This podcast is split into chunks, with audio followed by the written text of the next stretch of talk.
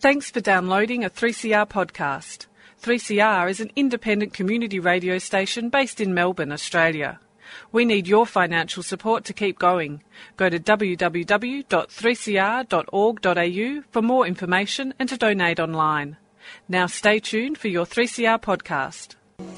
And it's coming up to four o'clock, and indeed it is Jan Bartlett with you for Tuesday home time until six o'clock this afternoon. Today we'll be remembering Lynn Beaton. A monthly segment with Dr. Margaret Beavis from the Medical Association for the Prevention of War. More details about the proposed cement plant in East Timor. An update on Syria and Iraq. And Brexit. Why and the ramifications. But first, Mr. Kevin Healy, and see what sort of a, a Brexit week he's had. A week, Jan Lister, when after weeks, seemingly endless weeks, we are but days away from elect shit, and won't we be Shit, that didn't sound right. Oh, sorry, Elexit. And won't the country breathe a sigh of relief? But on that exit bit, Big Supremo Malcolm Turnbull said Brexit meant True Blue Aussies had no choice but to vote for the caring business class and the hayseed and sheepshit parties. And Socialist Party Supremo and would-be Big Supremo Little Billy Shorten Ambition said Brexit meant True Blue Aussies had no choice but to vote for the Socialists. But given neither gave detail other than, other than adding stability to growth and jobs and innovation on the one hand and to save Medicare on the other, we can only hope they give us three votes on Saturday and we can vote for the lot of them to make a good thing of it which means we've already launched into our very special week that was election report aimed at helping us decide, listener. Now, Malcolm said he had a plan, and little Billy said he had a plan, which is good because it beats them saying, vote for me because I haven't got a clue, I haven't got a plan. Well, they don't need to spell out the clue bit because many people think their plan proves they haven't got a clue, but we won't go there because that's being cynical. Still, in the pursuit of truth and objective journalism and in our role of providing a guide to where to land the shaky pencil come Saturday, we put the obvious. Uh, Malcolm, what is your plan? My plan for the country is to remain Big Supremo. And little Billy, my plan for True Blue Aussies is to become Big Supremo. I sort of meant policies, a plan with policies, ideas. That is my policy. I told you. It's a great idea. I don't follow. I told you my plan, and electing me is a better idea. Um, it's a tough choice between the political opposites, isn't it? Not sure that helped much, but we'll push on. Malcolm did say last night he is still the same person who got rolled as would-be Big Supremo in 09 or whenever, which, to put it as kindly as possible, is stating the obvious. Of course he's the same person. He's still Malcolm Turnbull. The only minor change is in order to achieve my plan for the country, I've had to abandon a few principled positions I held, but that shows how flexible I am and how powerful that lot are in the caring business class party. It shows I respect democracy. After socialist petty wrong the workers mused a marriage equality same-sex marriage plebiscite would incite hatred and vitriol and bigotry, economic guru and former minister for concentration camps razor wire and sink the boat scuttle them more lash son said he understood her concern because I know it from personal experience, having been exposed to that sort of hatred and bigotry for the views I've taken. Well, don't we feel for poor Scuttlebem? Don't our hearts bleed? Except small difference, Scuttlebem. Those who simply want the right to marry the person they love haven't deserved that sort of hatred and bigotry. Wonder if the victims, I'm sorry, the no proper papers, queue jumping illegal boat people he has locked up in the concentration camps behind the razor wire, have suffered anywhere near as much as poor Scuttlebem. Let's hope he doesn't resort to immersing himself in petrol and do something desperate. The True Blue Aussie Dear Baby Jesus lobby supported Scuttlebem and said any move not to hold a plebiscite would be a broken election promise.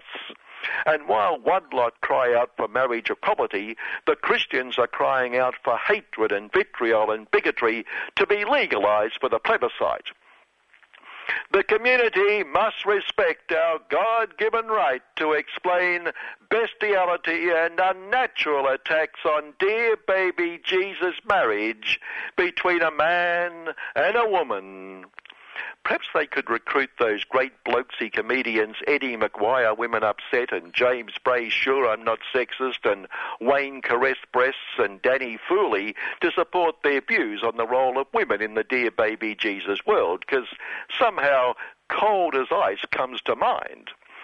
If the plebiscite survives the hatred and vitriol and bigotry and succeeds, we can be sure those, the lot influencing the new Malcolm, who tell us a plebiscite represents real democracy, won't continue to demand a conscience vote as they call it. Some may cruelly suggest an unconscious vote.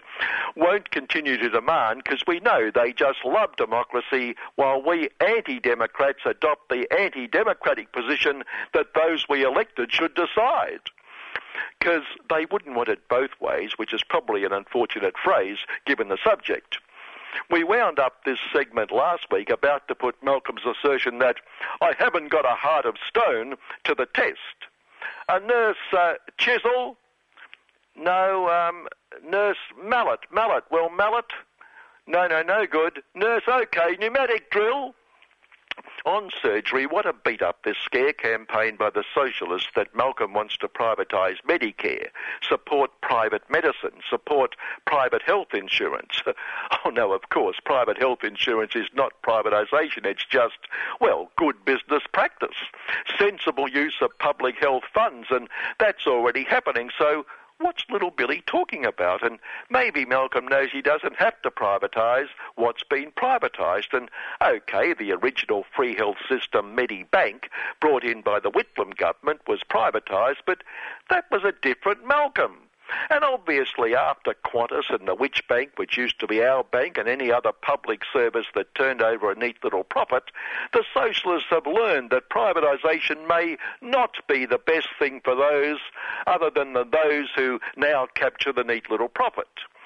As a silly, naive by the by, if the hypothecated levy to provide free health care is not enough, why not just increase the levy? Oh, silly me. Still, we have to concede privatised medicine is more efficient.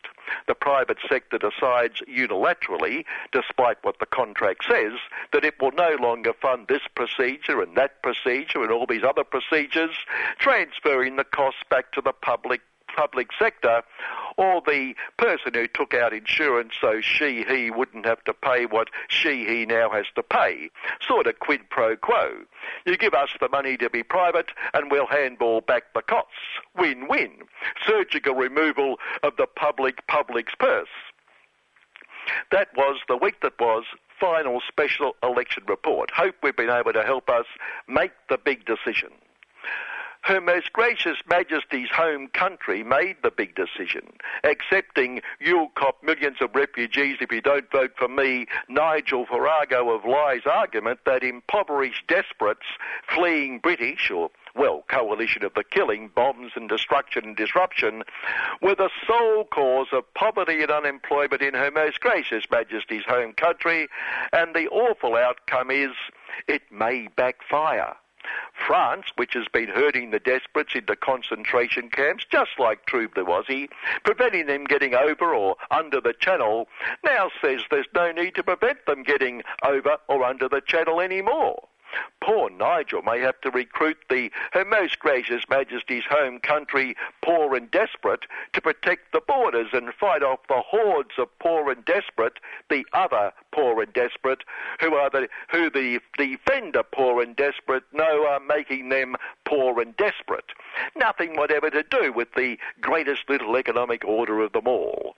And their Socialist Party says the shock result comes down fairly and squarely to Socialist Party Supremo and would-be big Supremo Jeremy Corbyn, which makes it surprising they want to overthrow him, given he has so much power and influence hope their real motive isn't that he isn't quite as convinced as they are that the greatest little economic order of them all is the greatest little economic order of them all. Mightn't quite be. The result led to the resurrection of former week that was regular, former Minister for going overseas all the time and being a perfectly good little prefect, Alexander subsidising his not insignificant public purse pension with a high commissioner salary, who told us he had spoken to a cross section of locals. Ambassadors, government members, and the business community showing Alexander knows the greatest little economic order of them all is the greatest little, who in turn speak for the riffraff, saving Alexander from such pollution. Heaven forbid having to meet real people. The Minister for Coshing the Workers, Michaelia Kosh the Workers, promises a tough public interest test to prevent evil unions amalgamating, backed up by the Aussie Mines and Metals Profit Association, which stated the obvious. It's hard to believe an amalgamation of two self-declared militant unions could be in the public interest. It's most certainly not in our interest, which equates, of course, to the public interest. Thank you, Michaelia. A pleasure. Uh, then again, Michaelia, this report shows 70% of brokers dealing in derivative trading are breaking the law. You'll address that, of course, uh, a Her Most Gracious Majesty's Royal Kanga mission, perhaps. That illegality, if there is illegality, is clearly a result of evil, evil unions corrupting good people, those poor traders. Well, that's it. Finally, we've got four days to decide. I can't work it out. Malcolm, Little Billy, or none of the above. That's the bit I can't work out. How to get none of the above over the line. Good afternoon. And thanks once again to Mr. Kevin Healy. 3CR broadcaster, trade unionist, author, working class academic, Lynn Beaton celebrated her 70th birthday on Saturday night with family and comrades. Sadly, Lynn passed away following the party and is being remembered for the many achievements of her life. In 2014, Lynn visited the Burrup Peninsula, a peninsula in the Pilbara region of Western Australia near the town of Dampier, which has the largest and oldest collection of rock art in the world, possibly a million ancient Aboriginal engravings that maybe are ten thousands of years old and they were threatened by the mining boom in Western Australia. This is an interview with Lynn on this program soon after her return to Melbourne. Lynn Beaton has recently returned from a month in the northwest Pilbara area of Western Australia. Lynn, you're going to talk about what the Europeans named Dampier Island, but which the Indigenous Australians called Burrup which is on the Dampier Archipelago. Can you describe where it is? Well, I went to write a report of the Red Earth Arts Festival, which was the third of the festivals to take place, and it's based in uh, Karratha, and Karratha's just about 10 15 minute drive from Dampier, which is in the centre of the Dampier Archipelago. While I was there, I came across all this remarkable rock art on a place which is called Murujuga, and better known to most people as the Burrup Peninsula. The art on the Burrup is a part of a much wider rock art precinct, and they're engravings, and there's heaps and heaps of them, and they date as far back as 30,000 years, so a lot of them are pre Ice Age. So their importance really to humanity can't be understated. Sorry, can't be overstated. What are they describing? They describe all sorts of things. There lots of them are sacred and tied up with sacred ritual, but lots of them simply show, you know, life as it was and animals and markers for things. I mean, I suppose the most fascinating thing, in a way, oh, I don't know, it's very hard to call it most, but anyway, one of the very fascinating things is that the art that predates the Ice Age is in a very, very different style from the art that's after the Ice Age. It's important to bear in mind that this art is engravings. They're called petroglyphs, they're engravings in rock. They've survived up to, as I said, 30,000 years. Nobody today quite knows how they were done. That in itself is, is a whole opening of knowledge. How on earth did these people 30,000 years ago, with the tools that we assume they had at the time, make these engravings? The other thing that is uh, surmised from the different styles that the pre Ice Age art is, is sort of quite abstract and very, very intricate. And so it consists of sort of swirls and quite a lot of things that look to me like dots, but I'm not sure if I'm making assumptions about that. But and these sort of magnificent designs that in many ways look very much like what we would imagine a sort of, you know, fairly typical Aboriginal art painting these days, maybe. But they've obviously taken heaps and heaps of time to do. And so the assumptions made by archaeologists is that, that life was easier in, on one level. There was more leisure time before the Ice Age, so food sources must have been, you know, more so on. But really, I suppose for me, what's absolutely fascinating is that this art exists there and it's able to tell us so much. And how has it survived?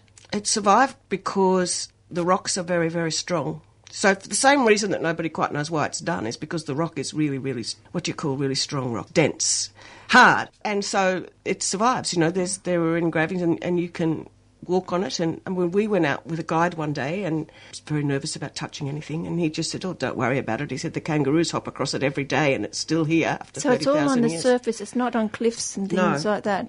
It's on cliffs. There's a very distinctive. I'm going to get a photo up and see if I can maybe show you, Jan. There's a very distinctive landscape in that area. The rocks are bright red. The best way that I can think to describe them, they form sort of little mountains and hills themselves, the rocks, and so it's a bit like rocks that you find on a beach. And so when you go to look at the rock art, what you do is you scramble over these rocks. And they're pretty much in place. The odd one is a little bit loose. You know, it's exactly like scrambling over rocks at the beach. Most of them are quite set in their place, but um, it's quite energetic. But the rewards are absolutely phenomenal because you're scrambling over this landscape and suddenly you'll come across some amazing piece of art. So, apart from the fact that a lot of the art itself dates back, I've got a picture here of one of the old pieces and you can see how intricate it is. And you can also see that it's very dark.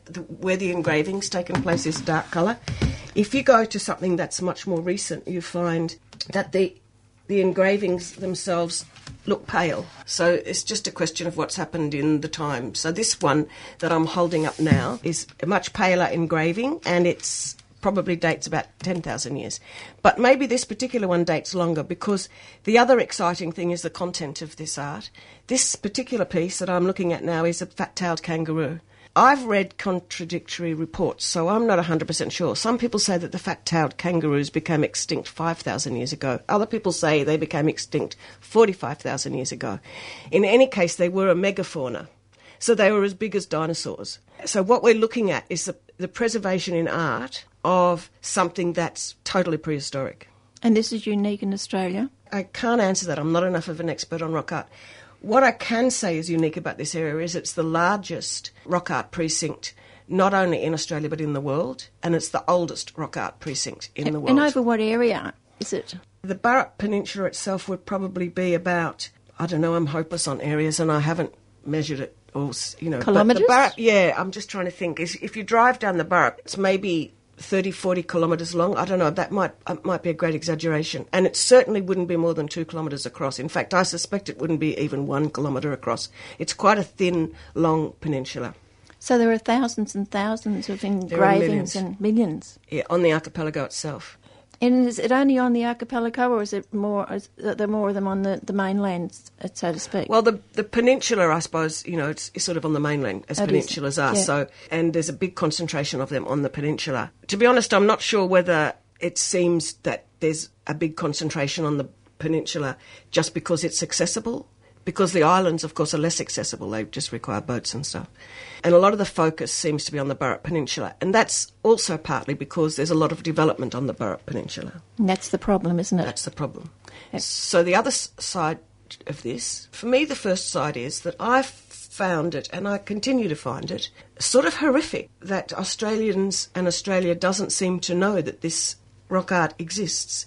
This phenomenal, unique feature, which has global ramifications in terms of what it can tell us about, you know, our prehistory, is a feature of Australia, and yet we don't re- we don't recognise it as such. We don't pay homage to it. We don't respect it. We ignore it. We pretend it doesn't exist. And most of us don't actually know it doesn't exist. So when I say pretend, when you go to the northwest Pilbara, most people do know that it exists, but they pretend it doesn't exist. So they don't talk about it. They don't say, "Oh, have you seen the rock art? Have you seen our precious feature that we've got here that you could go?" No, they don't say that.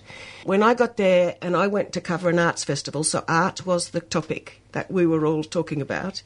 I was directed to some wonderful community art, which was in a salt pan on the Karratha Dampier Road. The Karratha Dampier Road is also the road from which the Burrup Peninsula exits. So, just near the exit to the Burrup Peninsula, there was some pieces of tin put into a salt pan so that triangles of the tin were sticking up. And in the middle of that, there was a sort of a tin man made out of corrugated iron. And the effect was a man standing in the middle of a salt pan with sharks swimming around him. Well, you know, I'm sure that was somebody's community expression, and that was lovely. But has nothing like the significance of the art that's just a couple of hundred metres up the road, which wasn't mentioned. When you're talking about community, is it a white community or a black community? Well, there's both. I find it very difficult to say because I had a particular experience only over a month. My experience was very much within the white community.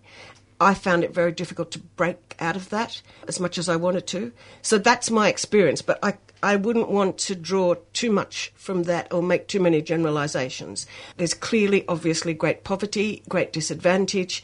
The Aboriginal people have very, very difficult lives. The whole place is dominated, governed by the mining boom on every level cultural, spiritual, obviously economical, and environmentally. It's impossible almost to take a photo of this magnificent, beautiful landscape without getting some sort of industrial feature as well. You get a factory or towers or, you know. So, in every way, the mining boom dominates. And one of those ways is housing. It's impossible to get housing in this area. Apparently, one room in a shared house costs $450 a week. Aborigines have to meet those same house, you know, rising house costs, and they most often aren't getting the sort of money that the miners are getting to be able to afford that sort of rent. So it just makes everything about their lives much more difficult. And I'd imagine it's the descendants of those earlier people aren't there anymore because everyone was shifted off their land and other people have been brought in. Is that the case? I'm hesitant, knowledgeable about this because I'm really not. But it does seem, from what I've read and from what I saw and from the people that I talked to, that there is a lot of continuity there. There is a group of people, the Nagal, and Gali, who are the sort of traditional custodians of rock art. On the Burrup Peninsula itself, there was a different group of people, and they were massacred in 1868 in a really horrible, gruesome massacre where they were actually chased along the peninsula until they got to the end of it, and at the end of it there were boats waiting and with guns, um, and so it's it's actually referred to. And if anyone wants to Google it and find out more information, it's referred to as the Flying Foam Massacre, and that's because it actually the massacre itself happened in the water. The situation there is such that there is a commemorative plaque to those people, which was put up by Aboriginal people. And there's also on the top of a hill near where the massacre took place a whole line of standing stones to commemorate the individuals. But I was really lucky to get to see it. It's really difficult to get to see it. People who know where it is are very, very quiet about where it is because they're afraid of vandalism. Can you talk about the development that's going on in that area and the, the dangers that that rock art is facing? In that particular area, three things are going on. Gas plants are there to process the offshore gas that's coming in. I'll talk about them particularly in a minute. There's also all that whole Dampier archipelago is the port for exporting all of the iron ore that comes in from further inland, basically Mount Tom Price and other iron ore mines inland, and they all come. The whole time you're there, there are trains, massive, the longest trains you've ever seen, sort of caterpillaring across this amazing, beautiful landscape filled with iron ore going off to the ports and or going back empty to pick up more iron ore. Those things happening. So all of those things, because this is an archipelago, because the natural landscape doesn't suit a port. You know, ports need certain, as we know, you know, they need certain geographical, physical features for ships to be able to come in easily and go out easily. And of course, easily is the is is the prime word here because it's all about how can you do it so that you make the most profit, not how can you do it so that it's best for a whole consideration of features, factors, just one factor. Of course, what that means then is that the landscape is manipulated to make good ports. I watched and I couldn't only watch it for a short time because, to be honest, I just couldn't stand to watch it. It was a, a sort of um, a cliff, a, a, hill, you know, a sort of a, it's not a, it wasn't a sand hill, but it was beside the sea, and it was a small hill, about the size of a sand hill, but it was made of red earth. And I just watched um, it being destroyed because they were going to make a port in that particular place and they were going to make road access direct to the port, and this hill was in its way. So it was just being. Of course, that goes on all the time in when industrialisation so no is in- taking place, but actually to stand and watch it, terrifying thing. There's no environmental protection there whatsoever. Is that what you're saying? It doesn't seem uh, to be. No, there is. There is. There is. Uh, can I come to that in a sec? Because I'll talk about that in terms of talking about how, what sort of action can be taken about this situation. Because I want to talk about the gas plants, which are the most dangerous. But before I do, first of all, I might say that most of the photos that I took of the art uh, on the Burrup Peninsula and just across the road, literally across the road, like if we're standing here at 3CR and we look across the other side of Smith Street, that close, is an ammonia factory. And it's only been there for a few years. I'm not sure exactly how long, four or five years. I can kind of asking yourself, why do they have to build an ammonia factory right there? Is there no other site for an ammonia factory? And what sort of consideration was given to the impact on the landscape for building it there? The answer is very little. The bigger threat, though, because they'll, as far as I know, they're their being there is a threat because it's likely that there was rock art in the way of the building of it. But um, the bigger threat are the gas plants, which emit constantly. There are two on the Burrup Peninsula. There are two massive towers that you can see from all around the area. You can drive for 100 kilometres and you can still see these great big towers and great big flames of gas shooting out the top, and it's waste gas. And it creates a sort of mist. That mist is likened to acid rain. And there are scientists who've suggested that this rain will destroy the rock art because it will eventually destroy the rocks. It'll destroy the surface of the rocks, which is what's protected the art, the hardness of the surface. And again, these things need to be researched and investigated. We don't know enough about what's happening, really. There's not any impact studies, you know, that you would trust. Obviously, when development's taking place, there's usually a need in the planning process for there to be an impact statement there are a number of impact statements, and there are a number of impact statements which have referred to the art, but they're all different. And they've all, anyway, been sponsored by companies who want to develop. In 1989, Woodside built the first gas processing plant, and it's absolutely massive. It's sort of towards the end of the Burrup Peninsula. It's this enormous conglomerate of steel or aluminium pipes in its own funny way, it has its own very bizarre beauty because these pipes shine and glisten, and, and there's thousands of them all intertwined around each other. But what it's doing is processing the gas that comes in. And when they built that, it's estimated that they destroyed 10,000 pieces of art in order to build that plant. And there was a bit of an outcry about that, and that to some extent, that was 1989, and that was the beginning of any recognition at all and any beginning to organise, at least in the white community. I'm not sure what was happening in the Aboriginal community up to that point. But in the white community, there started to be some outcry about this. And so then, five years ago, Woodside opened its second gas plant called Pluto, which you've probably heard about because Pluto's caused quite a lot of controversy one way and another. So when they opened that, they were under pressure about the art. And so what they did is remove all the pieces of rock that had art on and uh, put them in a pile somewhere. Nobody quite knows where, but they have been preserved. We're we're assured, and of course they've been taken out of situ. And situ is all important. You know, I saw art on great, big, enormous rocks had been positioned by people in order to make a hide. So you know, it's sort of like a a man-made cave, if you like, and and there's art on the front of it to, sh- I presume, to show this is you know, and actually the art in that particular case were emu paws. So you sort of think, oh, you know, this is a little message. You come in here behind here and you might get dinner. And of course, the damage that they must do to the rocks too to remove them. Absolutely. And it's sort of tragic, it's physically tragic everywhere you look because you see all this magnificent bright red rock and then you can see where it's been removed and when where there's some sort of really dull, horrible, grey, asphalty sort of rock. It was being brought in to create an artificial cliff to hold back nature so the wharves can, you know, be free to manipulate themselves. So the dangers, the threats, what should I talk about? The threats are threefold. There has actually been a report, that the Greens were successful in having a motion moved through Parliament a few years ago that a report on the Burrup be done to look at whether or not it was deserved of World Heritage listing. And that report is now complete, and that report recommends that there should be World Heritage listing. So, uh, our task at the moment, in the short term at least, is to get that World Heritage listing. Because the report names three main dangers. One is the industrialisation and the ongoing industrialisation. The second is tourism and vandalism. And the third is the sort of lack of management and the lack of consultation and proper development with the Aboriginal people and harnessing their knowledge and allowing them to make decisions about how the area should be managed. Those were the three dangers that um, that the, that the report found. How do you go about getting World Heritage status? The government, the federal government, has so to it's apply up to for the it. federal government. It's up to the federal government. So the campaign at the moment is aimed at the federal government.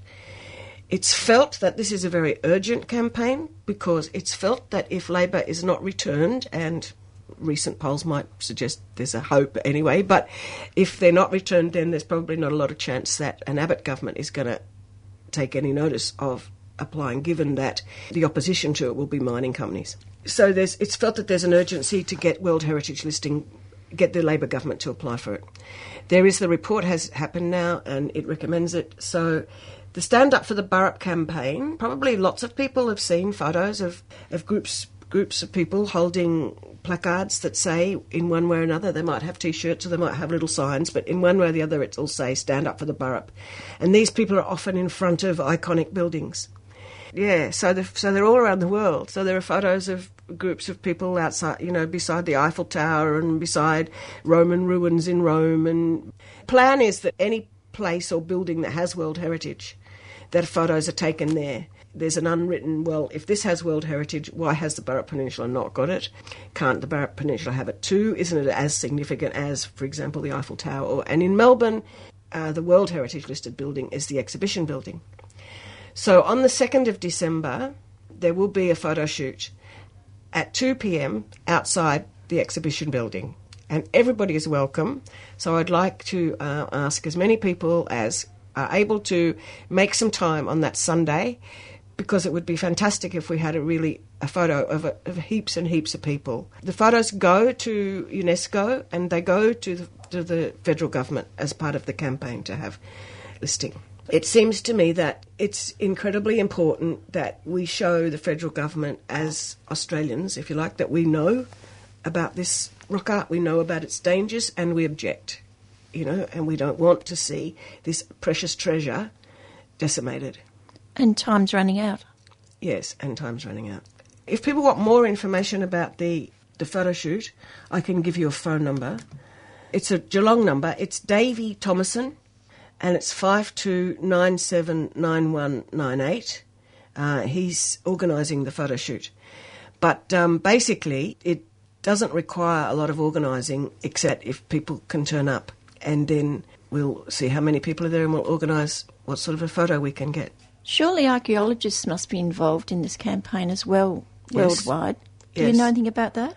I know that there's a worldwide rock art committee and that they're involved, and that obviously archaeologists and um, all sorts of people are involved with that, and that there's an Australian rock art committee and they're involved as well, and really to how important this art is, and not just to, first of all, obviously the Arab, Ab- Aboriginal people of whom it's part of their culture, but secondly, all white Australians who have this amazing treasure in our country. I'm constantly thinking, Jan, you know, how we're always being told what it is to be Australian. Oh, to be an Aussie is this, isn't it wonderful? And then I think to myself, and yet, you know, we have this amazing treasure. Does that, does protecting that, isn't that part of being an Aussie? So I would really like to make that part of being an Aussie, uh, to respect, not just even to protect this particular one, but for us to see part of being an Aussie is actually to respect all that was here before Europeans invaded. And respecting this rock art is part of that broader aim. Remembering 3CR broadcaster Lynn Beaton. like in Canada and in Australia, they cannot discharge tailings directly into the riverways. But in Porgera, they discharge their tailings in the waterways and they kill us and they say it's okay. You are just being killed for trespassing. Subscribe to 3CR, bringing you voices and opinions the mainstream media don't dare touch. They have the exclusive right to extract the mineral below six feet, but that exclusive right does not permit them also to kill people. Who does the killing? The company has uh, specially arranged security forces. Subscribe today. Call 9419 8377.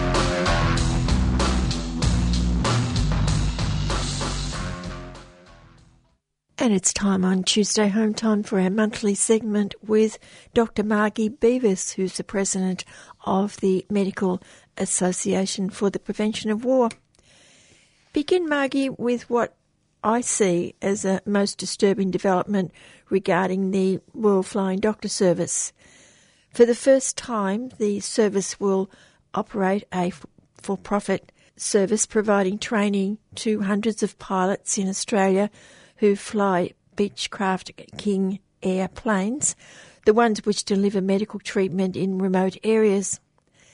That sounds okay, but 12 million of the 18 million in new funding comes from the Australian subsidiary of Israel's Elbit Systems, which was announced recently by the New South Wales Premier, where he inspected one of Elbit's simulators. You wrote a letter to the Royal Flying Doctor Service. What were your major concerns? We have concerns with humanitarian medical organisation like the Royal Flying Doctor Service partnering with any arms manufacturer. We have particular concerns about the Elbit Systems people because of their track record. They, in 2010, were found, were found to be shown to be having a subsidiary that produced white phosphorus, and uh, they provide armaments for the Israeli Defence Forces, and the International Red Cross found in 2009 that in the Operation Cast Lead, white phosphorus bombs had been used in the attacks on Gaza. Now, white phosphorus causes really high temperature burns with particularly horrific and painful injuries or slow death, and the use on civilians is banned. Also, the same companies are very heavily involved in the separation wall between Gaza and Israel, which again was something that was declared illegal under international law by the International Court of Justice back in 2004. So this company, as I said, we would have concerns about any armament company, but this company is particularly problematic given what its history is. And to have some organisation, the Royal Flying Doctor Service, which has had a tremendous reputation of dedication and integrity and helping people in really difficult circumstances, for them to partner with a company whose main business is war and who has been shown in the past to behave really badly. We're very concerned about that. I mean, just to give an example, in September 2009, the Norwegian government has a large pension decided to divest their holding of over $5 million because they were concerned about the um, company. So for an Australian sort of highly ethical company or service to be partnering with this group is of great concern. And there have been demonstrations here in Melbourne, at least, about Elbit too, at their place down in the south of Melbourne. Yes, I believe so. I, I don't know a lot about those, I have to say, but I do know that there's certainly a source for concern. Have you had a reply to your letter? No, we've had no reply. Are you expecting one? It would be nice to get one, yes. Um, I, I wonder whether the Royal Flying Doctor Service were aware of Elbit Systems' history before they entered into the contract. Well, perhaps they should have found out. Yes, wisdom of hindsight. But yes, I, I think it's a, a really, um, they've already signed a contract, so it's very disappointing. And also the fact that the New South Wales Premier was there lining it all up. Yes, yes. I think increasingly governments are getting desperate to be shown to be creating jobs, and they seem to, when it comes to defence industries and armament industries, be prepared to turn a blind eye to what the meaning of what they're spending may be down the track. Talk about the latest quarterly essay. The title is Firing Line, and it's an Australian Path to War by James Brown. Can you first introduce him? James Brown is a soldier whose served a number of times in the Middle East. He's currently, or he until recently was working with the Lowy Institute. He um, has written a couple of sort of, well, he's written a lot, but a book that you're maybe familiar with, The Long Shadow of Anzac, which outlined how the sort of mythology that's increasingly building around the Anzac legend is in fact very detrimental to Australia's soldiers. In fact, he, in that book, he went on to talk about how, well, two major impacts. One was that sometimes soldiers felt that they couldn't live up to the Anzac myth, and this contributed to their feeling of failure or their feeling of despondency that this mythology about how soldiers behave not possible to achieve. But secondly, it is interesting that Australia last year, in the sort of enormous hoopla around the centenary of Anzac, spent more than Britain, Germany, Canada combined. We spent over $300 million with an enormous uh, number of events. And, and this money really would have been better spent, quite a bit of it, if it had in fact gone to veterans' health, where there's, there's Australian veterans and soldiers who are not getting proper care, and, and to be spending such vast sums commemorating something that's possibly mythological in terms of the Anzac myth and then ignoring the needs of your own troops now when they've come back and are suffering because of their uh, efforts on behalf of the country seems really fundamentally wrong. Anyway, James Brown has taken up an issue which MAPW has been working on for some time, which is we need to look at how Australia goes to war. Recently, Tony Abbott almost committed 3,000 troops, Australian troops, to the Ukraine. Fortunately, he was talked out of it. Australian law is such that going to war is Britain's pick. If he'd pushed it, Tony Abbott have sent 3,000 troops into the Ukraine, which effectively Australia would have been taking on Russia, and where that lies in national interest is beyond me. So basically, he's now arguing that we should be more to review the battles that we're involved in so that we can actually take lessons from them, and this seems to us eminently sensible we would take it one step further and say we also not only need to review what happens during the wars, but we also need to very closely review why and how we go to war. Using the Iraq War as an example, it has gone on to destabilise the region, and at the time, many there was over 100,000 people protesting in Melbourne to say don't go into Iraq. The reasons used to go into Iraq were later proven to be wrong and quite spurious, and yet there's been no actual inquiry in Australia into that. The Chilcot inquiry in England is going to come out shortly, and it will be very interesting to see what findings they have because I think even in advance of going to war into Iraq, it was a bad idea. And now I'm looking with the wisdom of hindsight at the terrible destabilization that war has caused and the rise of ISIS. You have to reflect. You, we must reflect on why we went to war, and we also need to make sure that in Australia, the Prime Minister can't make that decision. That needs to be a decision by both houses of Parliament. James Brown is also calling for, I've forgotten the exact term he uses, but the equivalent of a parliamentary budget office, sort of a parliamentary defence office, if you like, which actually gives good factual strategic information that decisions can be based on sound information instead of heavily influenced by political variables of the day. So we're very strong on war powers reform, and James Brown has certainly raised that as an issue in his quarterly essay. Do you touch on the fact that we're now spending more and more on war? Oh, the recent budget is so disheartening. The defence budget, whereas everything else is getting cut, defence is booming, sort of been decoupled from the of cuts of everywhere else. I mean, we've cut our foreign aid budget very shamefully. We're now at point 2.2% of gross national income when countries, equivalent countries like Britain, who are also cutting back, um, legislated to keep their foreign aid at 0.7%, so more than times what we have, and they've legislated because they felt that the cuts shouldn't be made at the expense of the poorest people in the world. Here in Australia, we have made the cuts at the expense of the people in the world, yet defence is getting more and more funding. It's, it's currently looking like it's budgeted to go to 2% of gross domestic product by 2020. So um, at the moment we're spending, these numbers are meaningless, but 42 in 2020 and 59 by 2025. And this is very disturbing because there's sort of, if you spend a great deal of money on war, it does actually increase the likelihood of going to war.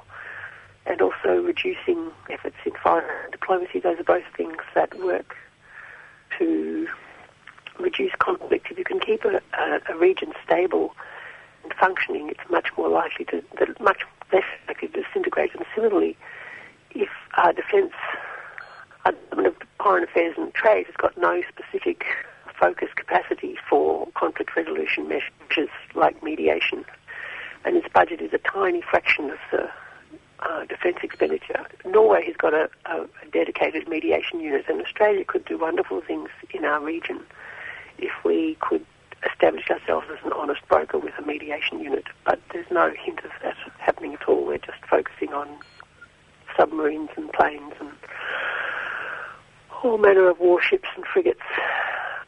We're missing the prevention side of it, and there is it's very cost effective to prevent conflict, um, and we could be doing so much better. How does he tackle the, our close connections with the US military and US war games? With the US alliance, Australia is very tightly linked in terms of our equipment. I mean, we're choosing to get the Joint Strike Fighter jets so that we are able to work with the US military. And the Joint Strike Fighter jets, in their own right, are a very doubtful piece of equipment in that they've had multiple failures. Canada has cancelled their order for the Joint Strike Fighter jets because they were so unsatisfactory. And yet Australia has outsourced quality control for the Joint Strike Fighter jets to America. And America has outsourced its quality control for the Joint Strike Fighter jets to the manufacturer. So this is really concerning in that we may not only spend billions on these pieces I think it's about 18 billion a piece, I'm not sure, but the cost is huge and the quality control is poor. So we're very tightly aligned with America's foreign policy and whilst I don't think James Brown is calling for a change to the alliance, I think our ability to review what's happening in previous wars is, is very heavily impacted by that. You recently had an article printed in the Sydney Morning Herald entitled Preparing for War is Not a Suitable Economic Boost, Not a Job Creation. What were your arguments? In the context of an election, particularly in the context of South Australia, where jobs are very much topical and a source of concern for everyone. The choice of the submarines as being built there as a job creation scheme is worth looking at because there's analysis that's been done in America looking at spending and how many jobs are created with particular amounts of money spending. And for instance, there's a guy from Washington University who said that a, million spent in the military creates eight jobs, a million spent in education creates 50 jobs, and the same in, in health, 40 jobs. So almost double in, in sort of um, health and education. And yet if these defence projects are being mooted as ways of boosting jobs, it's a poor use of funds and it's also dangerous in that there's links between escalating military budgets and devastation overseas. I mean, there's a famous bloke from um, Sir Edward Grey, who was the British Foreign Secretary in 1914, who at the end of World War One said, and to quote him, that the moral is obvious that great armaments inevitably lead to war. And I think that the, for Australia to put its faith in a huge defence budget in terms of preventing war is is a mistake. It's also a mistake in terms of job creation as well. So I'm sort of, the, the, the focus is misplaced, I think. You've also liked to talk about the ALP on disarmament. Yes, it's really encouraging. ALP at its last convention, when it was in policy, said it would support a nuclear weapons ban treaty, and this is something that in previous programs, as you would know, we're very excited about because in Geneva there are processes underway that look like this may well be coming into be. There, at the end of the year, there'll be a United Nations resolution on this, and then next year these weapons may yet be legislated to be illegal. So, what's exciting is that um, the ALP has, part, as part of its policy platform, has put forward that it will support a nuclear weapons ban, and this is a big change because in the past both ALP and The Liberals have worked actively to undermine a nuclear weapons ban. I mean, they, they both talk the talk of nuclear disarmament, but actually walking the walk of working towards a ban has been really a place where Australia has behaved very badly. That the Department of Foreign Affairs and Trade have acted on behalf of the weasel states. I'll explain that the weasels are, are the non-nuclear countries, but they're allies of the bigger nuclear armed states and act. Australia has been largely acting as a proxy for the United States to undermine the discussions so far towards a nuclear weapons ban. So it's very exciting that the Labor Party and the Greens, of course, also support a nuclear ban. I think that gives the weasels a bad name.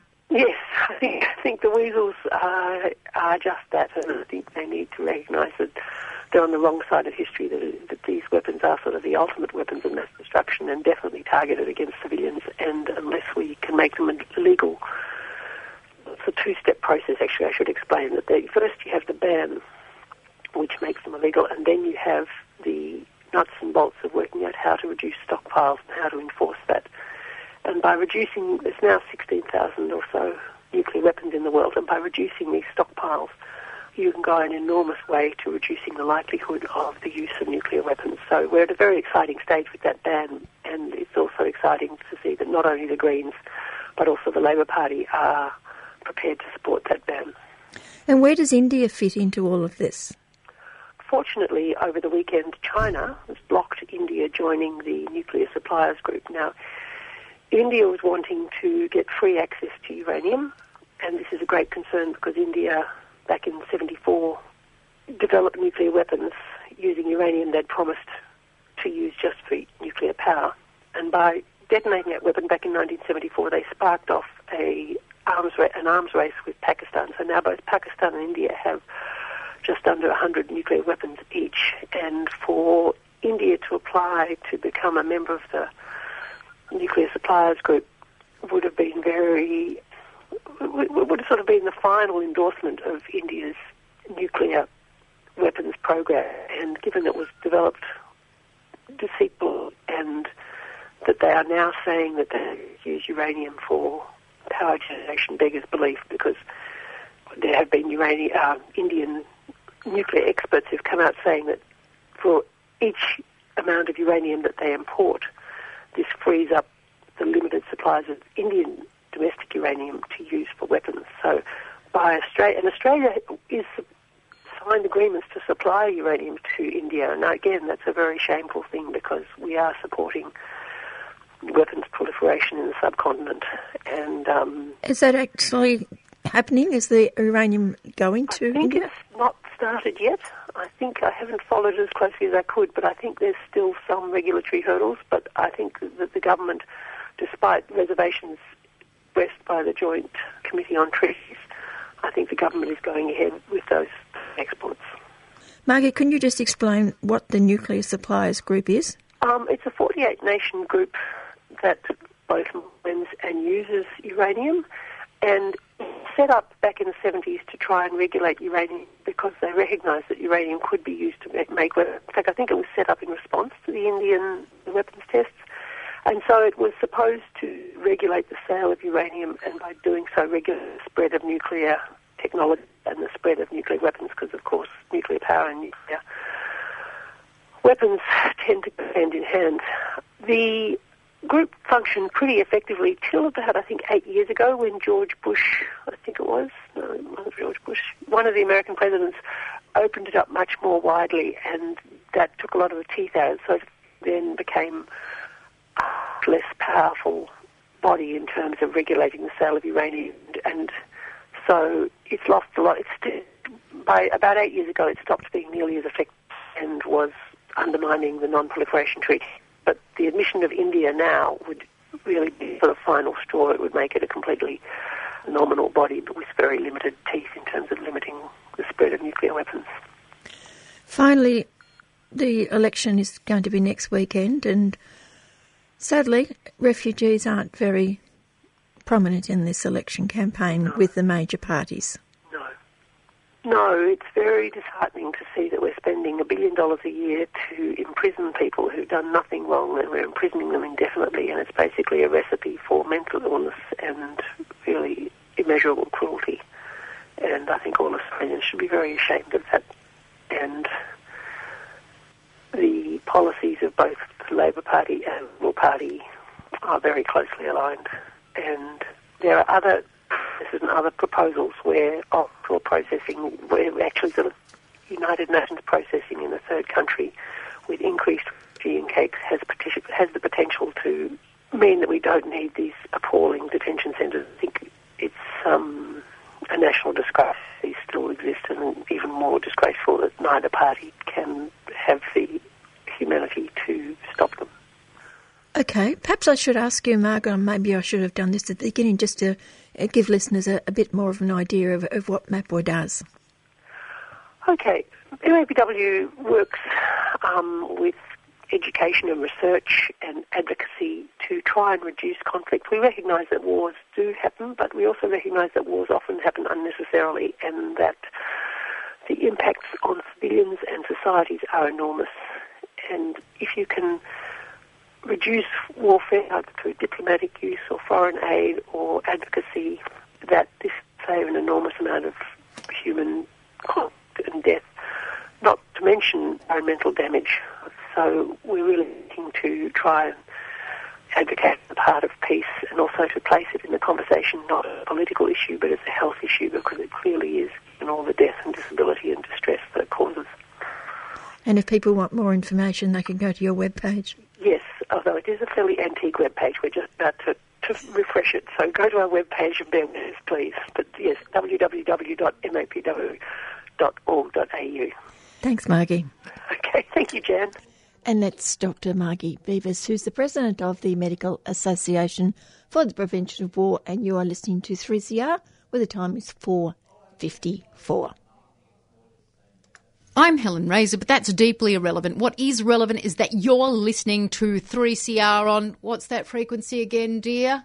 855. I told you, Helen. 855. And what is relevant is that you're not listening to that other crap. So well done. You're listening to Tuesday Home Time on Melbourne Community Radio Station 3CR. I'm Jan Bartlett and I'm speaking with environmental activist Lee Tan. The second issue we talked about a couple of weeks ago was the proposed mm. cement project in East Timor. How has that developed?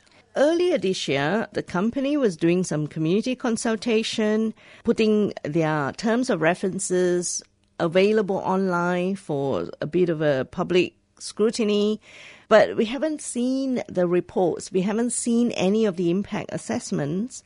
Recently, in May 19, some kind of an agreement's been signed by the government. And that's kind of quite worrying because if the government signing agreement that is binding, you know, what if the impact assessment came out negative? then there's very little ground for objection without having to pay hefty fines or so, and so and so. Who's doing the assessment? Well, a whole lot of people. I mean, some are independent. I know some of the um, environmental impact assessments are done by people who had done a fair bit of research in Timor. But if the assessment's not made known, it's kind of quite useless. It's not worth the paper they're written on. So why wouldn't it be made public? We're not sure, actually. So you think it's been done? Well, it would have been done. Yeah. Because the terms of reference was issued earlier this year and according to the, the company's own timeline, it should have been done, and that public consultation should have taken place post assessment. But that hasn't happened. Even one of the advisor for the government, environmental advisor, he had not seen any of the reports. And yet, this uh, agreement's been signed, so it's kind of very worrying. Are there people in Timor who are following this and are very upset about what's happening? I haven't heard much from them actually, which is quite worrying. I, I, I suspect they have not really understand the implication of the signing. Uh, signing paper in, in Timor has very little meaning. Uh, they do what they want anyway, but in this case, it's a different matter. We're dealing with a company who is not afraid to sue. And in Western Australia, they have sue worker who's post comments about a company and they have sued even the Western Australian state government for delaying their projects. Who is the company? TL Cement, but in Australia it belongs to the Buckeridge group of company. They're a major developer based in Perth. What do you see as the foreseeable problems with the project? The size of it. it is a huge cement plant that will produce 1.65 million tons of cement a year. And every day they're going to mine 7,000 tons of limestone. That's huge amount. They're going to leave a huge hole. And whereabouts? In Baucau, which is the second largest urban center in Timor. It's quite a pretty urban center. Is that near the it's coast? very populated. It's very close to the coast and the location of this uh, mine is very close to the airport. I mean, a cement plant sends out huge amount of dust. You know, that's going to affect the aviation uh, situation. But worst of all, is the water. The whole Baucau sits on a limestone plateau. The limestones are incredibly complex, or, or karst system. They're incredibly complex geological system, it's very difficult to know how you're going to affect the hydrology. And when they regulate water, they also a, an effective water catchment. So if they destroy the limestone system and affects the hydrological flow, many of the people will be without water. And that's a very serious problem. Not only just from basic, you know, livelihood, we're talking about security issues. Timor is still a fairly fragile country people are not going to put up with not having access to water, especially clean drinking water. Travelling east to PNG, a major shooting by police recently. Yes. Over a thousand students was marching to the parliament from the university in protest of the prime minister's refusal to step down despite being ordered by the court to do so and uh, for years in 2011 the uh, PNG court ordered the Prime Minister Peter O'Neill to stand down because of some corruption related issues. He refused and maintained, continued to rule Papua New Guinea until now and still ruling. There's been a whole series of peaceful protests by the students in the last few years. Is it just the students who are protesting or is it others as well? Now it's been escalating to other provinces and ordinary people. But on that day, the student led the charge and uh, they totally unarmed. Uh, and then they got joined by some neighboring communities, ordinary people, until the police started shooting with automatic weapons and uh, later dispersed the crowd by using tear gas. Today, we still do not know how many people has been injured, whether there's been any death yeah, it's all very rather chaotic. There were reports that a number were killed. Are you saying that they won't release the figures of um, casualties? Yeah, initially there was a report that four were killed, but at the moment it's still not sure whether there has been it hasn't been confirmed. Um, not sure why. I mean, that's Papua New Guinea. There's not a lot of uh, you know, very reliable records and so on and so forth. But definitely there were lots of people who were injured and businesses closed down for the rest of the day because they were all so scared. And since then, there's been some confrontation happening in the in the provinces. There've been protest actions in home villages or, or, or urban areas in other parts of PNGs. I know in the past that the Australian government's aid to PNG has featured money for Mm. police. Yes. Could you say that these automatic weapons that the police are firing on unarmed students are actually coming from Australia? It might be. In fact, there's been a report in The Guardian talking about how Australia's been complicit in not taking action against corruption, against police brutality. In 2013, under the Rudd government, Papua New Guinea and Australia signed a deal to allow manus to be used for our uh, refugees or asylum seekers. Since then, Australia's kind of tolerated corruption and not taken any action against police brutality. In fact, uh, there was a leak, uh, an Australian consultant probably who worked in, in that PNG police training project was reporting to Australia about the problem he's seen with police brutality, how they, they were murdering, raping villagers, and so on and so forth, and also treated the asylum seekers with a lot of force, again, violence and uh, brutality and rapes and so, so on and so forth. But Australia did nothing for fear that Papua New Guinea will withdraw its support for the Manus detention center. In a way, you know, we are facilitating corruption. By closing a blind eye to police brutality, we are basically, you know, allowing more violence to happen in Papua New Guinea. And Australian Federal Police are there as well? Yeah, yeah. The, we train their police force, of course. Obviously, the training's not being very effective, and there's been too much political compromises in Australia's interest in terms of dealing with the asylum seeker problems. Well, what's going to happen with O'Neill? He's hung on all those years. It must come to a head sooner or later. Yeah, I think because of this shooting, on the one hand, O'Neill's trying to use a shooting and predicting more unrest as an excuse to declare a state of emergency. Again, you know, to try and stay in power because next year PNG is undergoing an election, a federal election, and O'Neill might be voted out. And uh, he's doing everything to try and keep himself in power. So, yeah, we don't know what's going to happen, but there's been call for inquiries from my understanding of reading from the news that the Ombudsman Commission will be holding an inquiry into the shooting of the students. I also understand that the police had also offered to do that or maybe also doing that. So you get two very different reports, maybe more than two.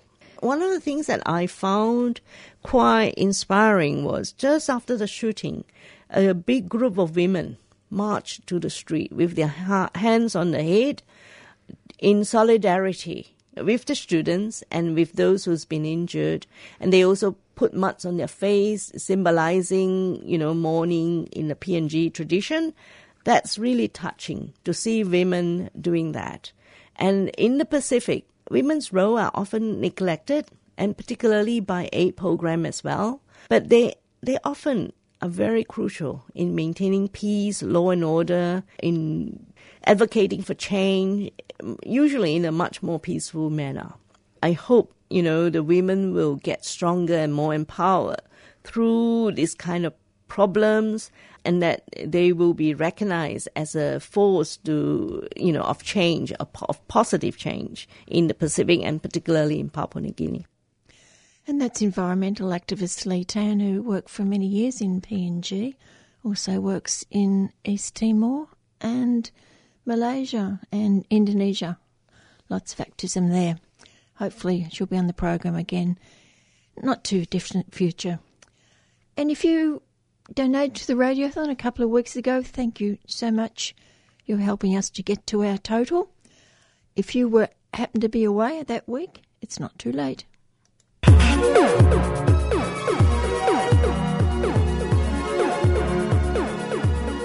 Want to keep your radio radical? Well, it's not too late to donate to 3CR's 40th birthday radiothon, and we still need your support. Call 9419 8377 or visit our website at 3cr.org.au. You can also come into the station at 21 Smith Street in Fitzroy during our office hours to pay by cash check, or EFTPOS. Or simply post your check or money order to PO Box 1277 Collingwood 3066 and be sure to tell us which program you'd like your donation to go to. 3CR 40 years of radical radio. Eight years of the Iran Iraq War, the first Gulf War, followed by over 10 years of crippling sanctions against the government, resulting in possibly millions of deaths, particularly 500,000 children, which Madeleine Albright acknowledged as, quote, worth it, unquote. Then invasion and occupation by US led forces, which to this day remain in Iraq, and the latest atrocities carried out by ISIL militants and just in the last weeks, the bloody and brutal end of the two year long ISIL control of Fallujah. Most people would believe, looking at those facts, that there wasn't much of a future for Iraq. On the line is Dr. Tim Anderson, who's a senior lecturer in the Department of Political Economy at Sydney University. Tim, what do you see as both the present and the future for the people of Iraq? Well, the people of Iraq, probably contrary to a lot of expectations in the West, have fought back and created a government which has all sorts of problems, but it also has its own political will to address some of the key issues. I think it probably wasn't widely recognised that the Iraqi government, after about 2005, began to have differences with the US occupation force in terms of the privatisation of the oil resources and their mobilisation of those resources, in terms of security cooperation with Syria, in terms of a range of things, and really then that was why uh, 10 years ago the US created ISIS in Iraq. It was called ISI, Al Qaeda in Iraq, or the Islamic State of Iraq, to prevent Baghdad developing that sort of political will, and in particular, strategically, to stop it getting close to Iran. So, what we've seen in that last 10 years, and perhaps people forget this, that ISIS uh, was created in Iraq to try and prevent Iraq becoming more independent.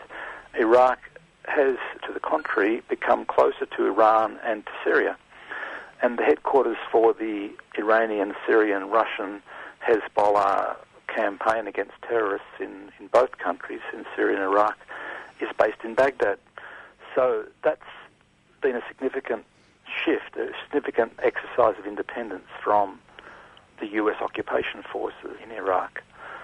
So that's one thing that's that's been happening, and of course, as you said at the beginning, the the liberation of Fallujah, which was core to the resistance after the invasion of Iraq in 2003, was carried out mainly without U.S. help.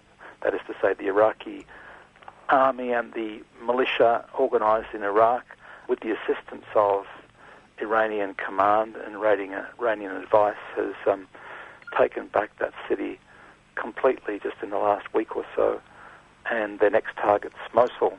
So effectively, ISIS is on the retreat in Iraq. There's also um, significant operations in Anbar province, which is the eastern province that goes and borders the the Raqqa province in Syria, which is still the sort of the headquarters for, for ISIS in Syria. So although there's, there's been this tremendous cost in Iraq, uh, Iraq is re-emerging as an independent country, which is important. What about rebuilding all these shattered lives and shattered buildings, shattered cities? That's already begun in Syria and Iraq to a degree because people have to live somewhere, and uh, there's huge amount of construction. I mean, I haven't been in Iraq recently, but there's a huge amount of construction in Syria in the wake of people returning to some of those liberated areas. Many thousands of people have returned to liberated areas in Syria, and I saw some of that when I was there in April. And I imagine it's the same in Iraq because people have to put up a house. You know, when people went back to Homs City after they'd kicked out the terrorists from Homs City, and we've all seen those devastated pictures of, of the buildings and so on in Homs City with after years of fighting that were there, people immediately start to res- restore their homes and their shops and so on. So, although there's a huge, you know, there's a huge investment ahead, but people move into those things very rapidly once the situation has been stabilised. The problem is when the situation isn't stabilised, when there are snipers, when there's fighting, when there's car bombing, those sorts of things, that precisely the sort of things that the, the armed groups have been doing for years in both countries, then it's very difficult to do that. Once stability comes back, the actual issue of putting up a building, putting up shelters and so on, those things can follow, those things can happen, and they are happening as we speak. So I imagine in Fallujah the same thing's happening now, that once they've got rid of those monsters that have been backed by the Saudis and by Turkey and by Qatar for the strategic purposes that, that we all should know about by now, people start to rebuild their lives. Who controls the oil in Iraq now? Well, it's complicated in Iraq because there's been this deal under a, a semi-federal type of constitution where the Kurdish leadership in the north of Iraq has had this deal with uh, with Turkey that includes well, the Turkey has a deal with, with has had a deal with ISIS too in both countries in Syria and Iraq. So one of the shifts in Iraq that the US has tried to manipulate is to empower the Kurdish group in the north to do separate deals with oil without the permission of Baghdad.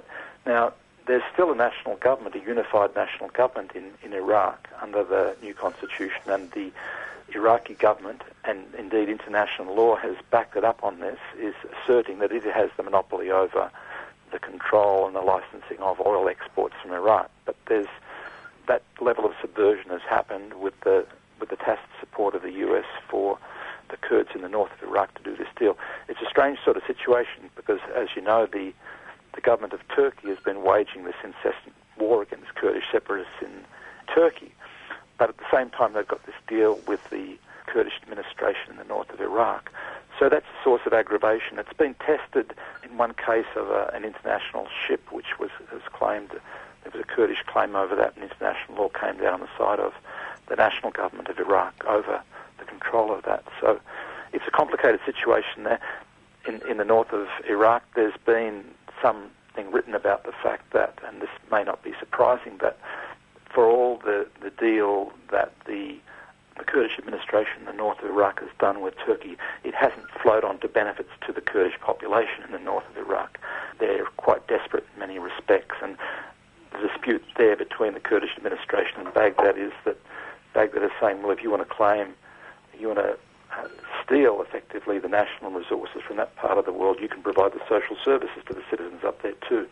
So there's that sort of political conflict has been incited by this attempt to effectively balkanise Iraq, which of course has always been the plan B for Syria too, to try and partition Syria.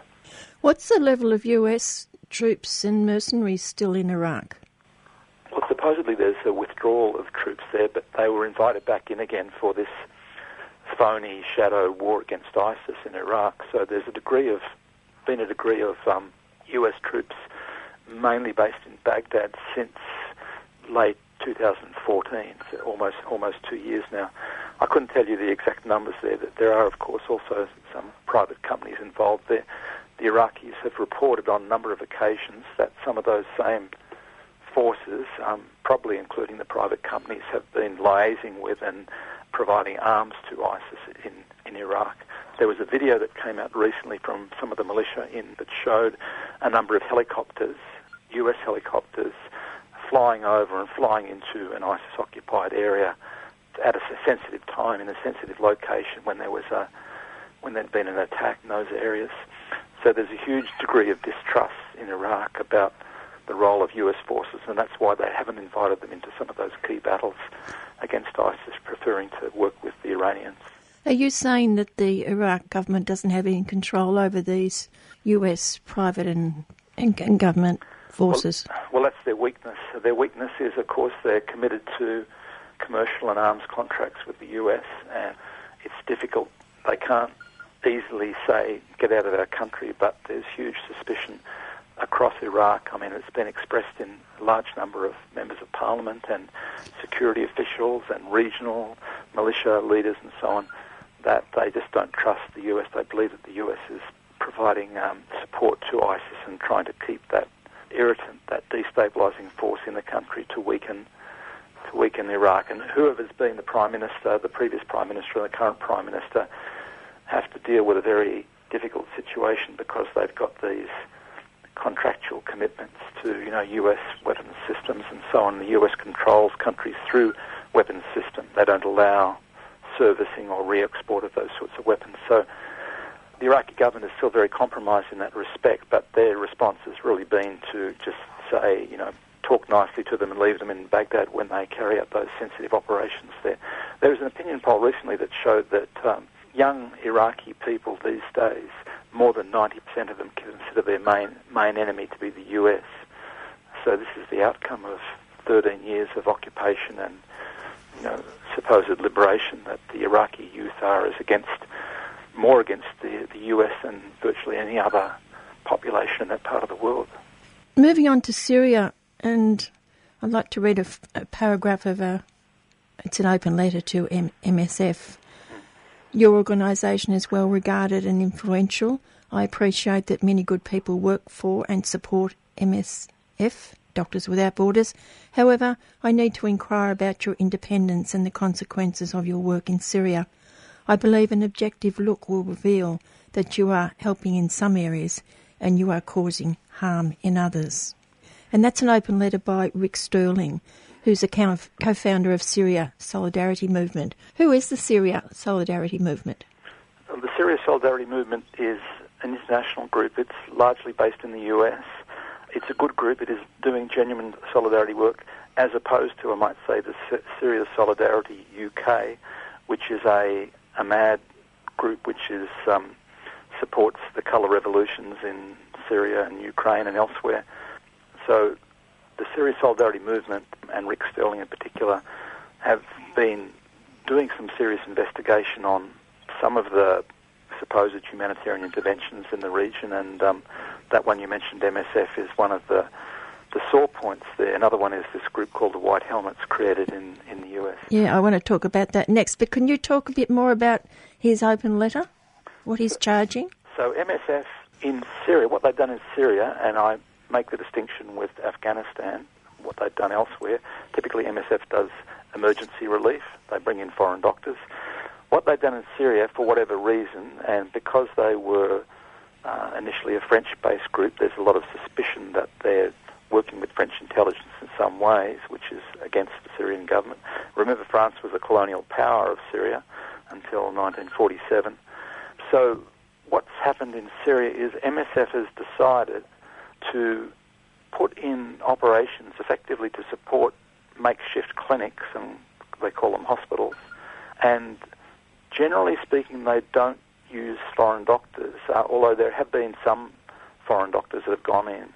What they're doing is funding existing operations with, well, what the West calls opposition groups, what the Syrians call the armed groups, and effectively they're funding makeshift clinics in Al Qaeda held areas. And that's the aggravation that Rick Sterling's pointing, pointing to there. For example, in some of the occupied areas, the areas that have been occupied for years by the Al Qaeda groups, when I say the Al Qaeda groups, Jabhat al Nusra, the official Al Qaeda, which is banned by the UN Security Council, and its close associates, Ahrar al Sham and Jaish al Islam, for example in northeast countryside Damascus, around Douma, and in areas of occupied Aleppo also, uh, in, in occupied eastern Aleppo and to some extent southern Aleppo.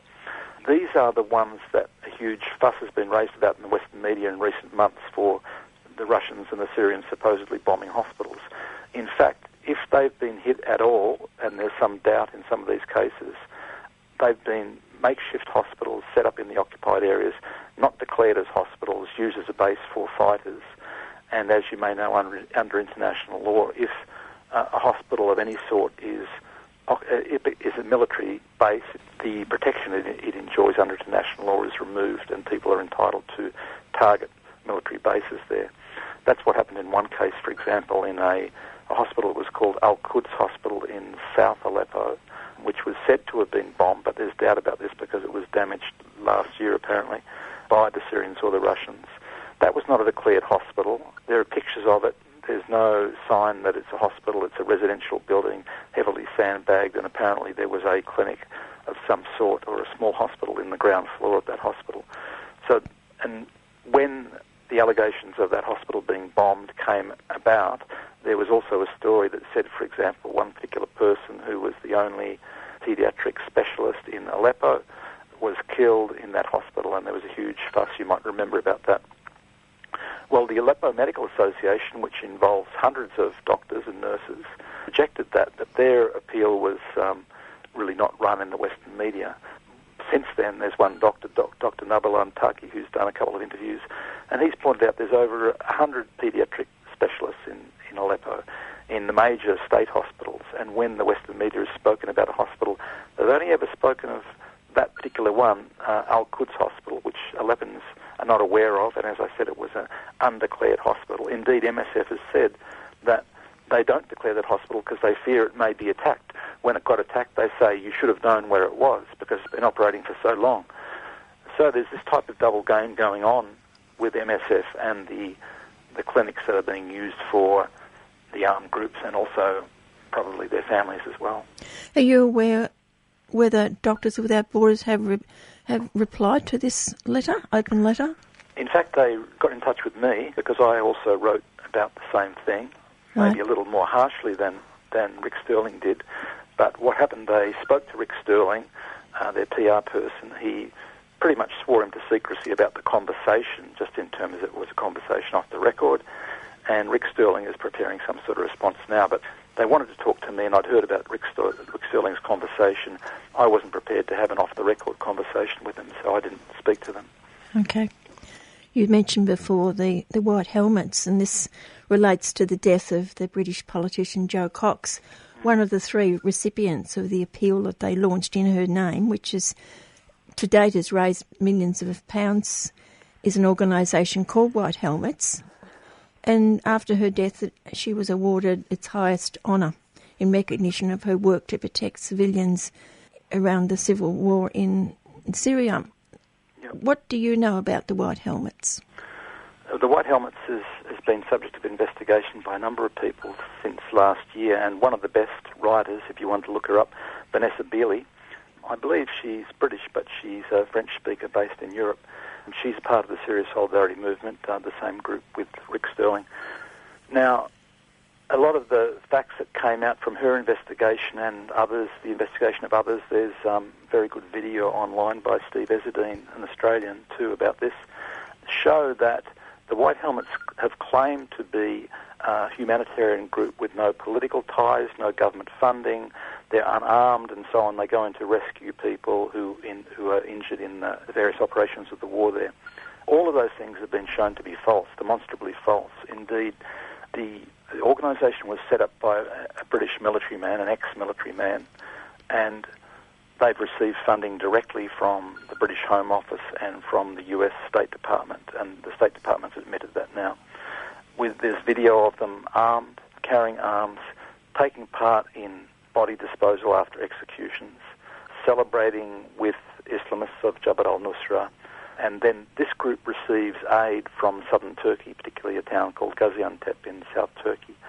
Um, the British Foreign Secretary, the current one, I, his name I forget, has been down there um, delivering aid directly to the White Helmets. He's been pictured with a white helmet hat on and so on. So to say that they're unarmed, to say that they're not receiving government money is completely false. They're very closely aligned to the armed groups. And as I say, there's this a significant amount of video out now showing them involved in celebrations, firing guns into the air and so on with the armed groups and shouting out Islamist slogans and so on. So there's almost an identity between those armed groups, uh, in particular Jabhat al-Nusra, the banned Al-Qaeda branch in Syria, and the White Helmets.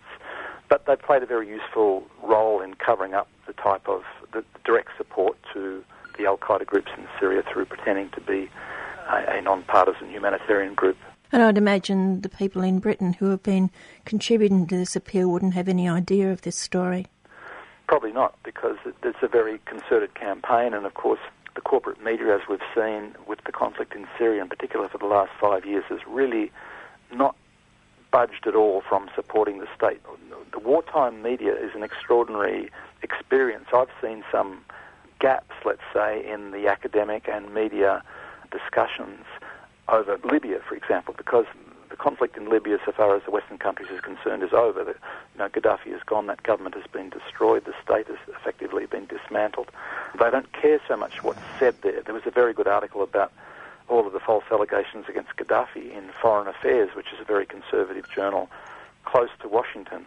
So those sort of things can be said now about Libya, but they can't be said about Syria. There's a huge level of censorship and manipulation of debate going on about Syria still. So people, you're right, people who are contributing to that fund for the murder of Jo Cox in the name of uh, Jo Cox after her murder would have little idea that the White Helmets are working directly with the Al Qaeda groups and have been involved in military operations with the Al Qaeda groups. Thirdly, Tim Issam Zitoun, Free Syrian Army commander in Israel recently. What's the story behind that? Well, that was one of a series. He was one of a series of so-called Free Syrian Army commanders. We should recognise here there isn't really, has never really been a Free Syrian Army. There's a lot of armed groups which have allied themselves from time to time under the umbrella of the Free Syrian Army or at other times the, the other groups, Jabhat al-Nusra or, or ISIS, mainly because the Free Syrian Army was a, a conduit for arms. That was the main reason for it. It wasn't an army in the sense commanding groups of armed fighters. They were distributing arms and finance to those sorts of groups. So a series of those people involved in that network have thanked Israel in the past, for example, for its medical assistance, the ongoing medical assistance from Israeli hospitals in the north of Israel to all of those armed groups in the south of Syria, going up around Dara and around Sweida and so on, fighting in that area. That's mainly been Jabhat al-Nusra and a number of different armed groups allied to the Free Syrian Army, but in the last year or so, ISIS has had groups in there and a couple of other armed groups aligned to ISIS. So this person you mentioned who was at a conference in Israel is one of a series uh, who have publicly uh, expressed their thanks to Israel for their support, various types of support to the armed groups in Israel. Israeli officials, for their part, have been approached by the Israeli media, and the Israeli media has tried to sort of say, well, was there a distinction between the the fighters that you've been helping in hospitals and ISIS? And the Israeli government spokespeople have been quite explicit. They refuse to make any distinction between what they call the rebel groups operating in Syria. That is to say, they refuse to make a distinction between Al Nusra and ISIS and the other groups. They say they're doing it on a humanitarian basis, and anyone who's fighting the government in Syria, they'll provide humanitarian support to. So this guy is just the latest of many to try and. He said he was there to try and show that the Free Syrian Army still exists and they're very happy to get Israeli support for what they what they still demand as a no-fly zone. Jo Cox herself was one of the people still pushing for that idea of a no-fly zone. We know after Libya that means NATO bombing. You can't enforce any any such thing unless you have military backup. That's what happened in Libya. That's what they want in Syria. That's what Jo Cox, unfortunately, wanted in Syria. And she voted against, by the way, the, the vote that they had in um, and the vote that most Labor MPs in in Britain had to reject the idea of any any British involvement of, of trying to enforce a no-fly zone in or bombing in Syria as they'd done in, in Libya. How is the Syrian government coping at the moment, from what you have heard? Syrian government is in, in a much better situation than it was a couple of years ago. Of course, um, part of that is due to the Russian air support part of that is also due to the, the much stronger involvement of Iran, including the Iranians recruiting uh, militia from across the region, from Afghanistan across to, to Lebanon, for example. So the Iranians have been financing that. They've been involved in training. They've been involved in organising the leading the, the strategy, the political strategy there on the ground with the Syrian leadership, and of course the Russian air presence, which has um, attracted a lot of attention. So because of that, a number of areas in northwest, heavily populated northwest Syria have been liberated, and as I mentioned before, a number of a large number of people have gone back to their homes and are rebuilding in, particularly in areas around in northern Latakia and Idlib and Hama, southern Aleppo province and eastern Homs province, for example. And the battle is still going on there in and around Aleppo with ISIS and Nusra and a number of other groups there. So the Syrian government has strengthened its position there. The big stronghold of armed groups in northeast countryside Damascus, the cordon has drawn more tight around there. The it, Syrian government has the upper hand in in the other field of fighting, which is southern Syria, supplied by Israel, as we were saying before. And of course, you'd know that uh, they took back Palmyra earlier this year in March this year, and are now the Syrian army from the West and the Syrian Democratic Forces, who are claimed to be supported by the US but are in fact also armed by the Syrian government, have been advancing from the north. That's a group, the SDF, which is mainly Kurdish groups with some other Arab groups there. They've been advancing on Raqqa from the north also. So there's a, an offensive against the, the ISIS capital in Syria, Raqqa, while the Iraqi army is closing in on the um, on ISIS in Anbar province, which borders Syria there. It's been reported that, for example, the, the major part of the finances from Raqqa have been taken out of that out of that city. There's been infighting within ISIS, and they've taken a large part of their finances to Mosul, which has now become, when Raqqa is liberated, which may occur within weeks, the, the headquarters of ISIS will move to Mosul in Iraq, and that's the last big city that um, the Iraqis um, have to focus on. So the Syrian government has the upper hand. There's a great deal of reconstruction going on at the moment in Syria as people have gone back. Quite a large number of hundreds of thousands of Syrians have gone back to their homes now.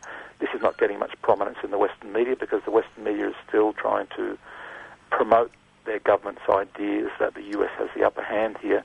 In fact, the US and the European powers have sent in special forces to try and ensure that they still have a say in the political outcomes there, in, in particular looking at some sort of partition in northeast Syria, trying to use the Kurds as the Kurdish card in Syria as they tried to use it, have tried to use it in, in Iraq with some mixed degree of success there. So there's a big um, game going on here, which is really to do with can the the Western groups that have backed these armed groups, and of course, you know, through Turkey and the Saudis, um, um, the Saudis are very unhappy with what's been going on with the defeats, with the fact that the Iraqis and the Syrians themselves are defeating ISIS. The Israeli intelligence chief Halevi recently expressed concern about that, and it's drawn in French and British and US and allegedly German special forces into northeast Syria to try and keep their foot in the door, so to speak, to have a say in the in the eventual political outcome in both countries and that's political activist and politi- political economy lecturer at Sydney University, Tim Anderson, Dr. Tim Anderson, speaking about Iraq and Syria. It's just after 5:30. Coming up in a moment, Brexit. What does it mean? Why did it happen? What's going to happen next?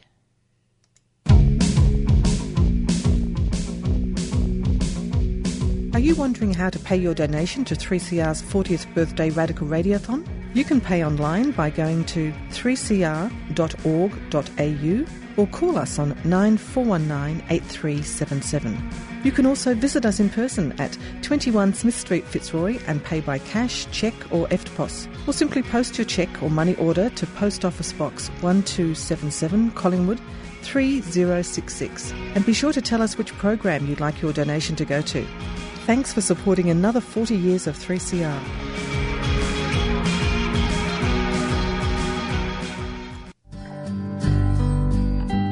Palestinians are living under a crushing occupation as exiles or as second class citizens inside Israel. This must stop, and Australia can do something about it. Right now, politicians are listening to what matters to people. They want to secure as many votes as possible this federal election. Please go to ivotepalestine.org.au and ask your candidates to pledge their support for Palestine. This is a campaign of the Australian Palestine Advocacy Network. Please spend just one minute visiting ivotepalestine.org.au, a 3CR supporter. We shall overcome. We shall overcome someday. Recriminations, hand wringing, blame, tears and cheers, jubilation, dismay. What I'm talking about? The victory of the Brexit campaign, of course. For his thoughts on the matter, I rang Jack Smith from the human rights group SafeCom in Narrogin, Western Australia. There's a whole lot of stuff happening here in the UK. Let's first note also that there was a lot of buyer's remorse. More than a million people are sorry that they voted for Brexit. And how come? I grew up in Holland as a young boy in the middle of the common market. I'm a common market teenager because that's when all the discussions in Europe were underway to create somehow a post-war unified Europe.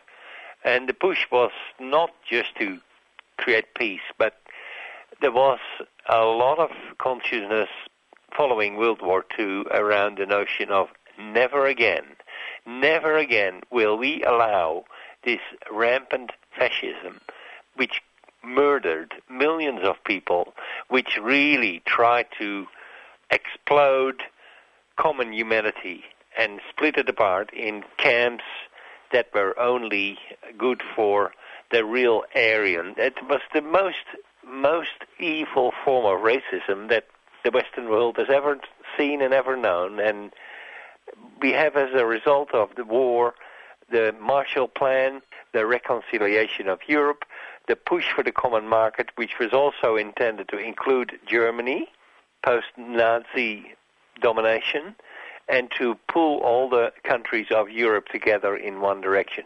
There was nothing evil in that. There was a lot of good in that. And that's where the European Union comes from, that's where the common market comes from, that's where NATO comes from, and let's not forget that's where the United Nations comes from, that's where the push for democratization, modern style comes from, and that's where the diplomacy circuit comes from. So, post-war European Union reconciliation, but then of course we have conservative isolationism in Britain. You know, we got Maggie Thatcher, the domination of conservatives of the landscape on England, the island nation. And it has always been difficult to pull the UK into a common Europe. As we know, Britain has always only had one leg into the consensus of the European Union. It was only for economic reasons that the UK joined with um, a united Europe. So there's there's failures there, and all the way through this conversation we're having today, I want everybody of your listeners to have Australia in the back of their mind because Australia is closer to the UK than to Europe, and that's where we'll come to later. But first, we have this post-war reconciliation versus conservative isolationism, an island continent versus multicultural, multi-state, pluralist porous border federation of nations. The push of Europe was to have a federated continent that works together in many, many ways, but preserves its unique identity of each nation at the same time. As time went on, especially around conservative political elites, we have a cocoon forming of political class who are actually feeling very threatened with the electorate that might reject them. So we have this big world of political class forming in a cocoon in the parliament. And, you know, Westminster is not that far removed from Canberra here. They want to replace society with an economy. The economic argument becomes more and more important because to promise stuff to get re-elected, you need money. So the stupid shift, I think, in political elites has been the domination of the notion of the economy, which actually is replacing society because if you place society central, you will be connected with all your voters and with the population. If you place the economy central, then the people in the country just have to submit to the economic argument. And that's where this whole political class and their cocoon has slowly been moving to since the 70s. What also happened, of course, since the 70s is that there has been a real big development of human consciousness. In the 19th century, in the beginning of the 20th century, we all accepted the established power structures. But in the 70s, we start to realize that we have our power as a human being which is much more dominant than anything external. It's the anti-authoritarian, the anti-establishment move of the 70s, which actually is an expression of the fact that every human being is a voice of authority. Every human being has a say. Every human being is central to the world and what happens. And really, the integrity of the human spirit and the human understanding, the inner understanding and the inner authority is the main paradigm developing in the Western world, in the world as a whole, I think, but expressed in the Western world through that consciousness. And what happens, of course, you need to become an informed person to develop that inner authority. If you don't develop your total understanding of your society, including how the political class operates and its limitations, then you become an uninformed inner authority. There's a danger in that. And we've seen that in Australia with Pauline Hanson, who thinks she knows it all, but has some real deep xenophobic element because she refuses to actually understand and comprehend what went before. You know, her downward envy towards um, other people who get more money than pensioners and then poor people in the country is a form of xenophobia, a form of racism, which always ends up targeting foreigners and the interlopers who come here and take our jobs, take the pension, false notions that they get more money than pensioners, false notions that Aboriginal people get all the rights and all the government funding while normal pensioners suffer. That's all Pauline Hanson stuff. It comes from dim inner worlds and it comes from uninformed and ultimately brazen racist motives and ideological positionings. So every human being may have the voice of authority, but what it means is that those who do not do the homework become really dumb and stupid, opinionated beasts. You know, for instance, we've had this said in Parliament halal food manipulates your subconscious, and homosexuality causes bestiality. That's just about the dumbest conclusions you can make, and you can only make those com- conclusions if both have a preordained ag- agenda to hold back the modern world, and you keep yourself uninformed about what the real facts are like. So there's a lot of stuff happening here that caused, for instance, that Brexit vote. A lot of people voted for Brexit because they wanted to get rid of the foreigners. But they just failed to see what the positive aspects were that the European Union has brought to the UK. And of course, immediately buyer's remorse set in last week after the vote came down. Let's not forget that if the vote would only have been allowed to people under 50 years of age, Brexit would have been a total failure. 18 to 25 year olds in the UK, only 17% of those young people supported Brexit. If you extend it to 50 years of age, you get a different figure. It's like 30% or something, or 35, something like 40%. You get really, it is the oldies, the people over 50, the nasty whingers about losing the great unity of the great Britain that wanted to kick out the foreigners and wanted to kick out foreign rule. Well, there is no foreign rule, but you see, of course, that false notion of what the European Union is has entered people's minds because the political elites in their cocoon only preached downward to their voters. They did not bring the people with them. So, in, in other words, the conservative domination of the politics in the UK have caused the fact where they are only talking about the economy and they have, an, have become an absolute failure uh, in committing the electorate to follow them. So the electorate becomes totally disconnected from the political elites. They do their own thing, they have their own understanding, and it's a really dim and stupid understanding. Really, the rise of nationalism and the rise of fear to lose our beautiful British identity is a product of conservative domination of the political elites. There is a lot of push in Europe for an inclusiveness in consciousness. We want to include those who are not like us. And those who are not like us are for the leading proponents of the European Union all the fringe countries like Hungary and Austria and even Turkey. The debate about whether Turkey is going to be included or not in the European Union has raged forever in Europe, and it isn't finished. But there's also a failure on the part of the European Union to actually really grow the consciousness in Europe against fascism. We, of course, knew what happened in Vienna during World War II.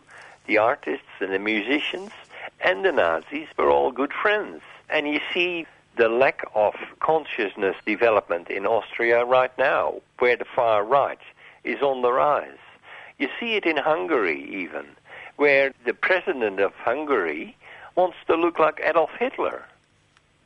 It is unbelievable that it's still happening, but there you see the failure of Europe to actually not just grow the common market, but grow consciousness, grow opinion, and grow development of what constitutes true democracy and true decency in governing in an inclusive way.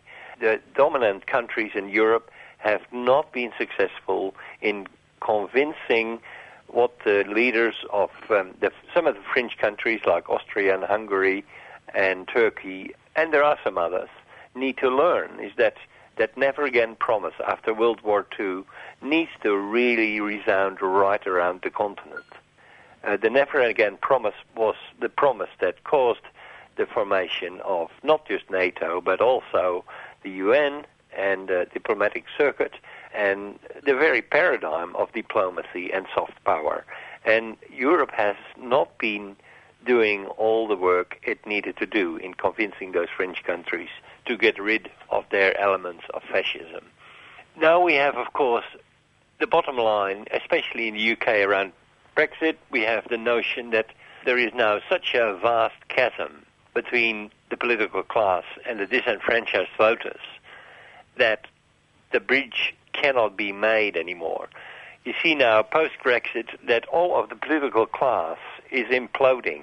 The Conservatives are imploding, with Cameron immediately announcing his resignation, and the former mayor of London, Boris Johnson, also trying to avoid stuff. We see Labour completely imploding. Even the popular choice of the new Labour leader, Jeremy Corbyn, is um, under siege. Dozens of people have resigned from a shadow cabinet. So the whole political class is imploding, and it is because they have failed to take people with them. The political class in their elites have been sheltered nicely in their cocoon of rhetoric in London, rhetoric in Westminster, and they've sheltered themselves because they were so scared. They um, have concentrated on the economy rather than the society, and they've decided all. And the conclusion of the disenfranchised voters is they're lying to us, they're completely lying to us, they're continuously lying to us. And that's where the big chasm between the normal people in the country and the political class is. Now, all of that, of course, has built since the turn of the century the new racism. The, the markers of the new racism rather than the old racism is that the new racism does not speak his name, and the new racism cannot be called out for what it is. And you see also that this quick, oh yeah, okay, we'll have a referendum promise by um, Cameron is really an expression of his total failure and the total failure of the political class to call out racism for what it is. Because UKIP and its leaders should have been called out for what they are. They are brazen racists, and they're trying to establish racism as a political class in the UK, just like uh, Le Pen did it in France and Geert Wilders in the Netherlands and other leaders in other countries. So the quest really is how will decent political leaders stand up and become leaders while at the same time calling out racism for what it is. Because it is racism, it has always been racism, and it always smacks of a yearning back to the fascism of the Nazi period. And that needs to be called out. Nigel Farage needs to be called part of the neo-Nazi squad. It needs to be said in the parliament. It needs to be a discourse that needs to be developed and needs to be heard loudly and clearly in the UK and right around the world. And you see also in Australia, you see the same parallel. There were some aspects to Tony Abbott's leadership that smacked of fascism and racism. Why do we have a goon squad now? A border force that is now found to be totally corrupt. Why is the immigration department, why has it been militarized? Why are their uniforms black looking like Mussolini? the fascist elites in Italy. Why is this happening in Australia? Why do all the journalists this morning applaud the great achievements of Sarah Ferguson on Four Corners last night, whilst he lets Malcolm Turnbull get away with brazen lies about offshore processing? She is failing, the political class is failing, but the journalistic class is failing too. Yesterday's Q&A panel was stacked with conservatives. Why is it happening? Why is Tony Jones having four conservatives supporting the Turnbull government on the panel in the last show before the election? Why is it happening in the ABC? Why are all the journalists applauding Sarah Ferguson, who failed in her job to confront the brazen lies of Malcolm Turnbull about refugees and about our offshore torture camps? And these things need to be addressed. We need to demand from our political class that they speak out about their graven, brazen policies in relation to the foreigners in Australia, the brazen policies to refugees. So, what we're going to see on Saturday also is the number of people walking away from the political class, i.e., the Conservatives as well as Labour, is going to be growing exponentially. It will be bigger than ever in Saturday's election. There will be a larger number than ever that do not vote for Labour or the coalition. There's a lot of people that have actually are going to vote with their feet. They're going to demand decency towards asylum seekers and refugees, so the Greens vote will be higher than ever. It's also wider spread than ever. There are still seven seats in play for the Greens at the moment. They may end up with two, but eh, they're all still in play until we know the outcome of this election. And it is because the political class is failing and they get away with lies and they get away with broadcast outlets like the ABC, not even mentioning the others. The ABC should represent the people, but it actually is representing the dominant discourse in the political class. And Sarah Ferguson and Tony Jones, her husband, were both an expression of that bias in the ABC. And guess what? They're both regarded as the political elites in the ABC. They're the prince and princess of the ABC broadcast network. And they're both failing in their job. So there it is. People will vote. You know, it is a really surprising thing that it is in Australia, unlike in Britain, not escalating because very slowly we found alternatives to the dominant political class. Finally, the two party system is breaking, and it's breaking without guns being fired, without murders being committed, and it is actually breaking in a democratic way. People are finding a way in Australia, and that is quite surprising because it is just as bankrupt here, the dominant political class, as it was in the UK. I'm just wondering, Jack, about the image of Britain itself with Wales, Ireland, Scotland. What the people in those parts of so called Great Britain are going to do? Well, the United Kingdom is not so united at all. My expectation is that eventually Scotland will secede.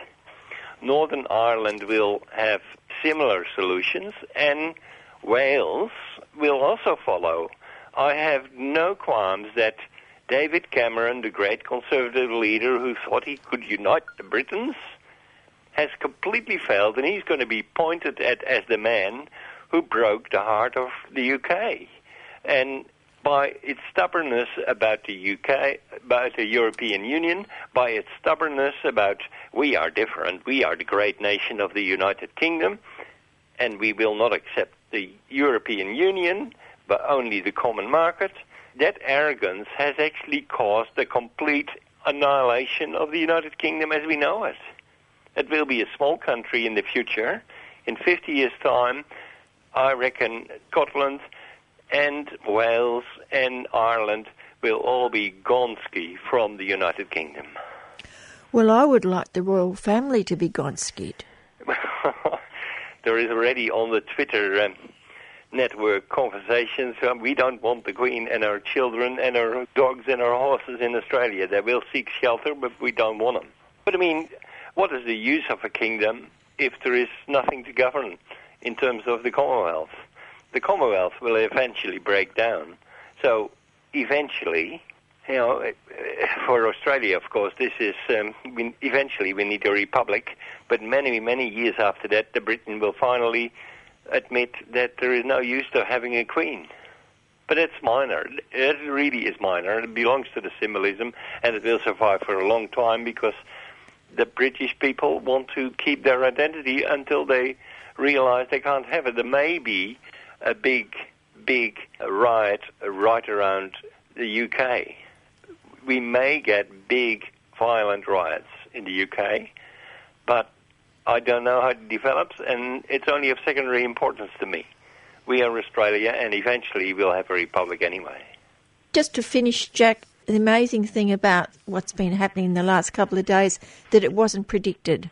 No, it wasn't, and it has been the biggest wake-up call to the political elites in the UK, and that's why Jeremy Corbyn is on the ropes, and uh, David Cameron is on the ropes, and all of the political class is on the ropes, and we have no idea what's going to happen. It may be a, a riotous country for some time to come, but who knows? Eventually, change will establish. And that was human rights activist Jack Smith speaking to me this morning from his home in Narrogin, Western Australia. And I think it's about time for me to go. I'll play a couple of community announcements and then you'll have Done by Law. Bye for now.